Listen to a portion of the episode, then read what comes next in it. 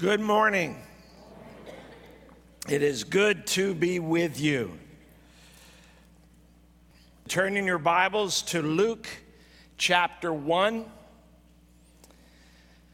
We are in our second week preaching through the songs of Christmas that we find in the first two chapters of Luke's gospel. Last week we had looked at Mary's song. This morning we are looking at the song of Zechariah. In Mark chapter 9, we read of a man who at one point cried out to Jesus, I believe, help my unbelief. This is a condition that we all bring to God at times. Lord, I truly believe. Help me in this place and time, this, this area where I, I struggle to believe fully, or I struggle to live based upon what I believe. We believe God is love. Yet, perhaps when you think of God, it's of someone who's annoyed with you, bothered by you. We believe God is greater than anyone and anything, and yet at times we still fear what people can do, what circumstances may bring. We believe our eternity is with God forever, His kingdom, and yet we complain about what we don't have now. We believe God is wondrous. And yet, there are days we just brush past Him to get to what we want to do. We believe God has spoken. And yet we, we can gorge ourselves upon the ideas of this world and even our own thoughts. Lord, we believe. Help. Help our unbelief. Zechariah was a man like that. I mean, a man like us. He truly loved God. He believed God, and yet he could still struggle in moments about what God said. Early in this chapter, it tells us that Zechariah and his wife Elizabeth were a righteous couple that never had any children. And now they had become older people, and that dream and hope was long behind them. Yet an angel appeared to Zechariah and, and told him, Your wife Elizabeth will have a son, and you are to name him John. We see this in verses 15 to 17. The angel said of this coming child, He will be great before the Lord and he must not drink wine or strong drink, and he will be filled with the Holy Spirit even from his mother's womb.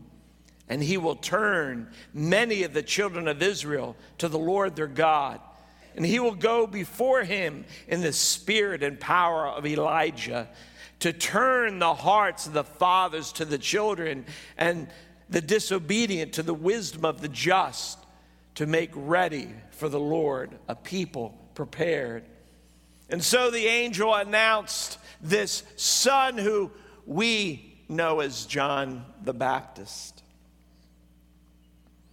Zechariah heard this, he knew it was an angel, and yet he doubted. He responded, We're too old. And in verse 18, it says, He didn't believe. And so Zechariah, in that moment, was struck speechless. He was physically unable to talk, the angel said, until these things actually came to pass. And so, months later, when Elizabeth finally did give birth, and all the friends and family, they're all gathering around, and the, the moment for the naming of the child has come, and, and Elizabeth says, We're going to name him John, and everyone saying, there's no John in your family. He needs to be named after his father. And they were pressing on this. And so finally they go to Zechariah and he asks for a tablet and he writes down, His name is John. And in that instant, his mouth was released, speech returned, and he gave this song, which is our passage this morning. So, Luke 1, beginning in verse 68, Zechariah's song. And think of these first words coming out of his mouth. At least nine months he hadn't been able to speak a word. And his tongue is released, and he declares, Blessed be the Lord God of Israel. For he has visited and redeemed his people and has raised up a horn of salvation for us in the house of his servant David, as he spoke by the mouth of his holy prophets from of old, that we should be saved from our enemies and from the hand of all who hate us, to show the mercy promised to our fathers, and to remember his holy covenant, the oath that he swore to our father Abraham to grant us that we, being delivered from the hand of our enemies, might serve him without fear, in holiness and righteousness before him all our days. And you, child, will be called the prophet of the Most High, for you will go before the Lord to prepare his ways, to give knowledge of salvation to his people and the forgiveness of their sins because of the tender mercy of our God, whereby the sunrise shall visit us from on high, to give light to those who sit in darkness and in the shadow of death, to guide our feet into the way of peace.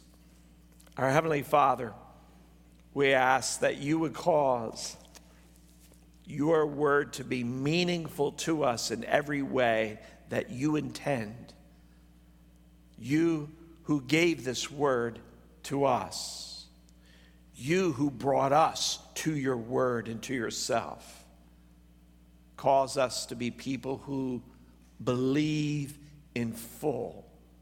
We need you in this. Be faithful to us, for we need your faithfulness. So we cry out in the name of Jesus. Amen. Zechariah learned to fully trust God, which led him to praise God. The two always go together. Our main point this morning God deserves our complete trust and constant praise. Complete trust, constant praise. That is what our God deserves from us. Now, this doesn't mean that we never have uncertainty, that we never have questions of what's going on or questions for God. Uh, we see that earlier in the chapter when the angel told Mary that she would have a child. In verse 34, Mary asked, How will this be since I am a virgin? So there was a lot of uncertainty, a lot of questions there. However, with all that Mary simply could not grasp, she still believed, she still trusted, for her response was, Behold, I am the servant of the Lord, let it be to me according to your word. We can look at the situations with Zechariah and Mary and think they, they seem so much similar. Both are, are spoken to by an angel of something that just doesn't fit into how they think of possibilities. And yet, we're told Zechariah did not believe. God knows what's in her heart. And, and Mary believed and trusted and submitted herself to it. That is what we're looking to be people who move more from Zechariah to what Mary was. Well, what does fully trusting God look like? Uh, it certainly is not a controversial declaration in a setting like this. We should trust God fully. We say amen and we want that. We openly say, Lord, help my unbelief. What does fully trusting God look like? Instead of doubting when faced with difficulty, we obey fully. Trust fully, obey fully. Interesting how that connects. And instead of wavering during uncertainty, we praise Him continually. Our response is quick to lift up what we do know, what we can see, what we have experienced. We, we preach to our own soul so our soul is encouraged to praise the one who has shown himself to be trustworthy. And so Zechariah's song that burst forth when the Lord opened his mouth testifies not only to the events that were coming upon them, but testifying of why God does deserve our trust and our praise. So we'll be looking at this in, in three significant categories of why God deserves our trust and praise. And the first is that we trust and praise God because he takes his promises seriously. Verse 72 says that God made promises and that he remembers his covenants to show the mercy promised to our fathers, to remember his holy covenant, the oath he swore to our father Abraham. God remembers what he had promised centuries before to Abraham, what he had promised through the prophets. God remembers what he said in that first promise when humanity rebelled in sin. And the Lord promised that He would send one that would crush the head of Satan, breaking the bonds of sin, destroying the kingdom of evil. That is a promise that God gave. It had been hanging out there and it had been repeated and reinforced, and God had given more specific and specific promises of how He would fulfill our need. And now he says, Blessed be the Lord God, for he has, his promise has visited us. For Mary's womb was full. Even in that moment, God was in flesh. those who had hoped for God's help had never imagined or comprehended that God's help would be God personally visiting us. God not sending a man, raising up someone wise and strong, but God becoming flesh himself. That God, the person of God in his fullness, would be the promise fulfilled. And, believer, you can trust God fully because He personally visited you. You believe because the Lord Himself sought you out. You believe. You only believe because the person of God persisted through all of your resistance. And then, as you were stubborn, he continued. The person of God hunted you down and captured your heart and introduced himself to you, made himself known in all of your ignorance, all of your doubt. And God declared, I am here and I died for you. That's how we trust him.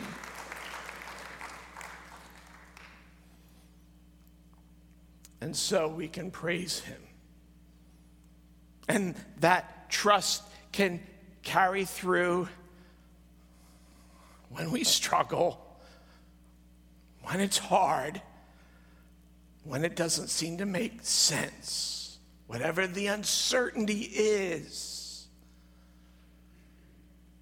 whatever the difficulty is, we can trust God who visited us. God who fulfills his promise. God who takes every promise seriously.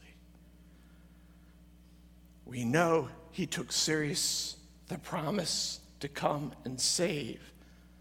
So we can trust the following promises given to the church of how God will be with us until the day he brings us home. We, we know how seriously God has taken his promise. For it, it involved sending his son to be sacrificed. It involved God the Father pouring the wrath we deserve upon his son instead of us. It involved the son taking upon himself all of the filth of our sin and making it his own so that he could die and pay the price of it. We see how far God would go to save us, to fulfill his promise. And, and so, people of God, while we live in a life and a, a body still groaning, we trust, we praise. We trust fully, we praise constantly. The second reason for this in our passage, we trust and praise God because He has faithfully rescued us, building directly upon that he fulfills his promise. He is ser- serious about promises, and the promise is to rescue us. He delivers us in two ways we will see. First, he delivers us for the purpose of our enemies. Verse 71 that we should be saved from our enemies from the hand of all who hate us. Now, people still misuse us, as you have discovered. But God turns God's hand specifically, purposefully. God's hand turns every misuse into good for us. Every time. And so we keep serving the Lord despite misuse because every misuse against us is piling up glory that we receive. Verse 74 that we, being delivered from the hands of our enemies, might serve without fear. How do we still experientially feel as though we're at the mercy of our enemies, how do we still trust and praise because we know God who takes his promise seriously when he promises how all things work together, when he promises that suffering purifies, suffering is used to give honor to him, suffering is used to minister to others. God promises that he sees and he works, and we see how faithful he has been to promises, and we trust those that we do not see in the full light yet now. We think of our dear friends, Sergei and Zoya, Leda and Philip, imprisoned, fleeing from their nation because they stand for the gospel, living in a place that's not their home, going through all that turmoil. And what do they immediately do as soon as they get to a place that's not their home? They start gathering other people to meet in Bible study and immediately began working on planting a church. So even though day by day their hearts are filled with despairing and, and trauma, and yet at the same time, but Lord, we, we must serve the gospel wherever we are. And, and those believers that we know and love, they, they're just regular believers like us. we can serve without fear, whatever is happening. Because God is faithful to deliver us from our enemies, including the great enemy of sin and death. For God delivers us from the judgment and guilt of our sin. Verse 77 to give knowledge of salvation to his people, the forgiveness of sins.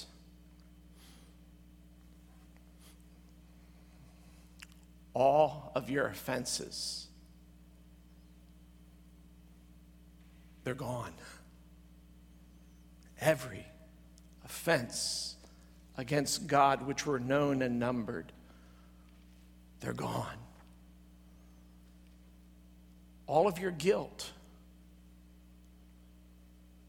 all of your guilt is gone. The stain has been washed. It, it's not like those stains you think you get it out until it dries.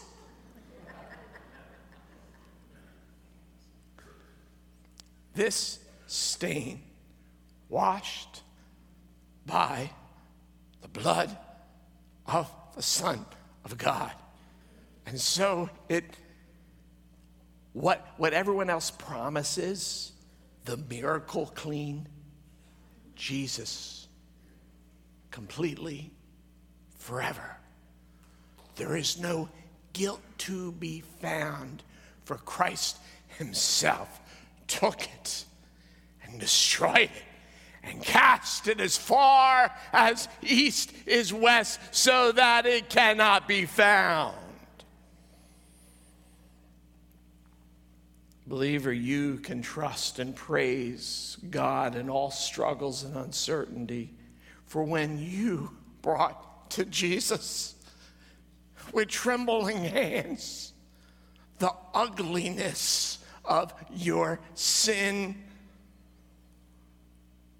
and opened for him to see what he already knew the foulness of your heart when you brought all of that before Jesus, he responded as we've already sung, You are mine forevermore. That you, child, are cleansed. Uh, the enemy, he still accuses you of those things. But Jesus never does. Hear that? Jesus never accuses those whom he has delivered. He loves you dearly, so he convicts you to keep you from continuing. He convicts to cleanse. He never accuses. Indeed, what does the Bible tell us? 1 John 2 1. We are told we're, we are saved so we would not sin. But if anyone sins, we have an advocate with the Father, Jesus Christ, the righteous. And so while we live in this embattled world, we also live in trust. We also live with praise. And the final reason we see, we'll say the third, there are many reasons to trust and praise. We never get to the final one.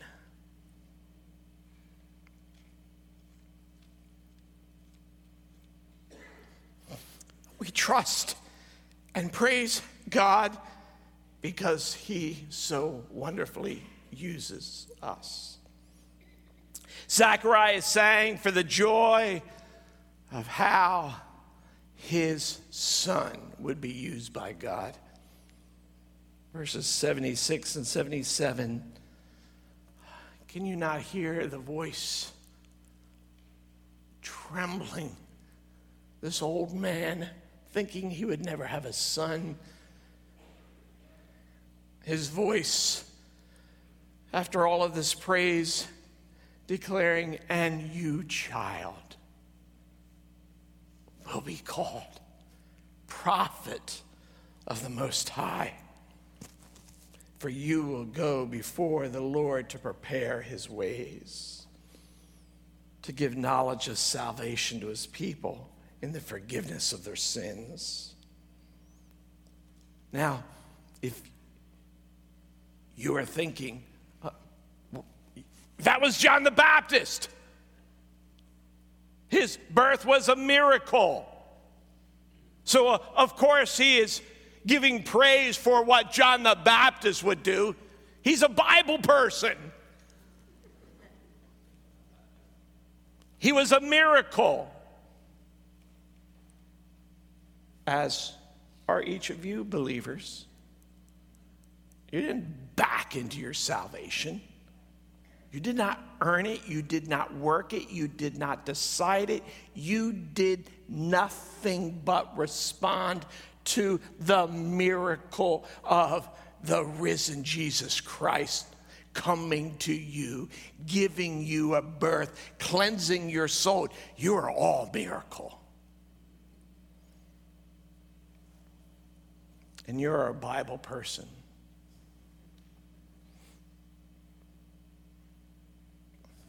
Every promise given, God knowing you, seeing your face long before you were born, in every promise, in the heart and mind of God, He was declaring your name.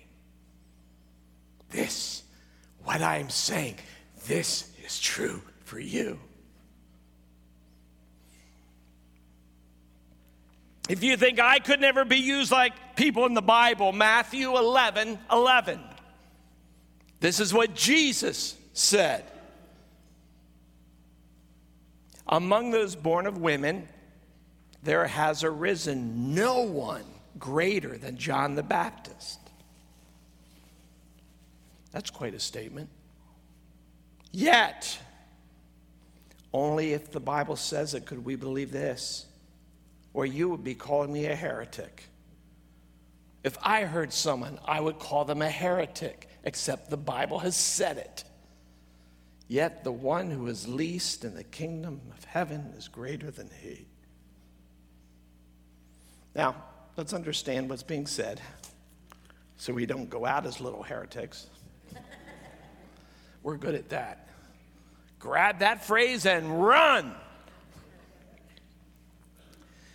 John the Baptist was the greatest of all prophets because he was the one who actually physically pointed to Jesus and said, That one, he is the Christ.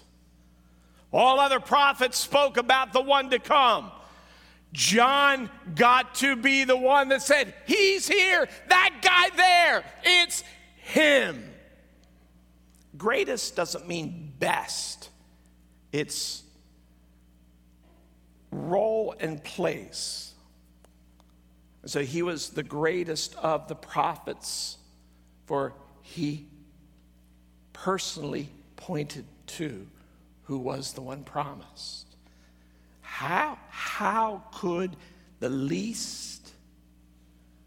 And so I'm going to guess that includes you.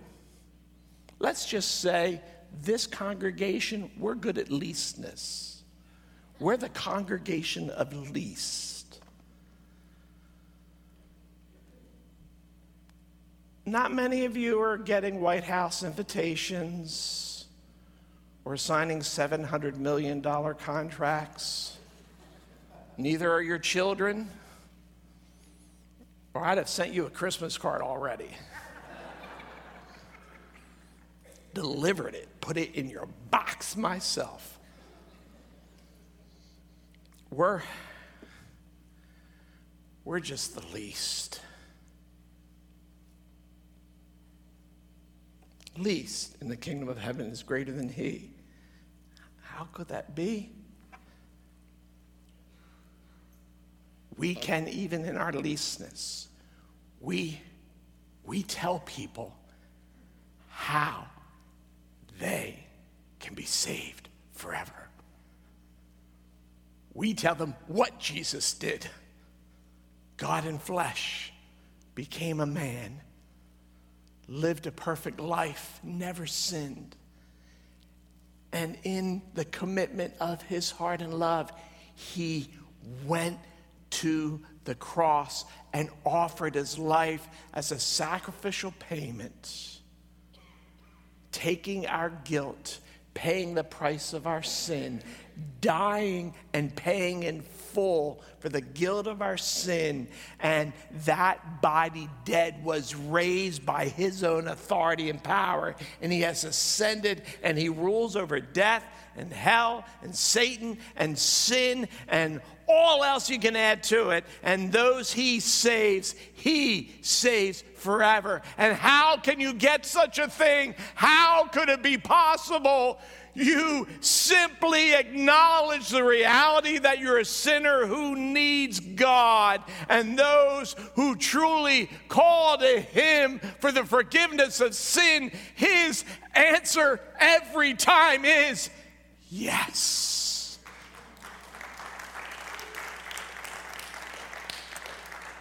There's nothing greater to say, to believe, to share, to represent, to example. And so the least are greater. Because everyone here, even if you can't respond to questions or people make it difficult, Jesus died for my sin. Jesus forgave me. You can tell them what is true of what Jesus did when he visited you. So, believer, where do you struggle? How do you struggle to fully trust God or praise Him? Is it struggling to fully trust He is always near, always right here? Do you struggle that His purposes really are intentional, wondrous, pointed at you for your eternal good? Do you struggle to really believe, as the prophet Zephaniah says, that God rejoices in you and sings over you? Do you struggle at times to believe that great commandment living is, is worth it? God, whole heart, whole life, every thought, word, and deed. Do you struggle to really believe that the curse and the bondage of sin are broken? and that sin does not have to rule. No, sin has to rule. In fact, no, sin does. You can chase after it and submit yourself to it, it doesn't rule anymore. Do you struggle to believe you need not fear? Looking at a fearful world, that you need not fear it. As those things that are difficult for us. We remember, ah, but Christ, He visited me. Christ, I know, He rescued me. Christ, though I may not always see it, I believe He will use me. And so, people of God, we praise him without ceasing, and we serve him without distraction. Let's pray. Our Heavenly Father, we ask that your Spirit, whom you've already sent to abide in us, that he, he would speak in your behalf on the behalf of your Son. Spirit, speak loudly, deeply, persistently of what is true, that we would live by faith, not sight, not experience, knowing that faith will become sight and experience. Lord, we, we need you to confirm these things where in this moment we're wavering or where we know we're not fully in alignment with you, where we have drifted or where we're half hearted. Lord, help us in these places in this day, for we need you. In Jesus' name, amen.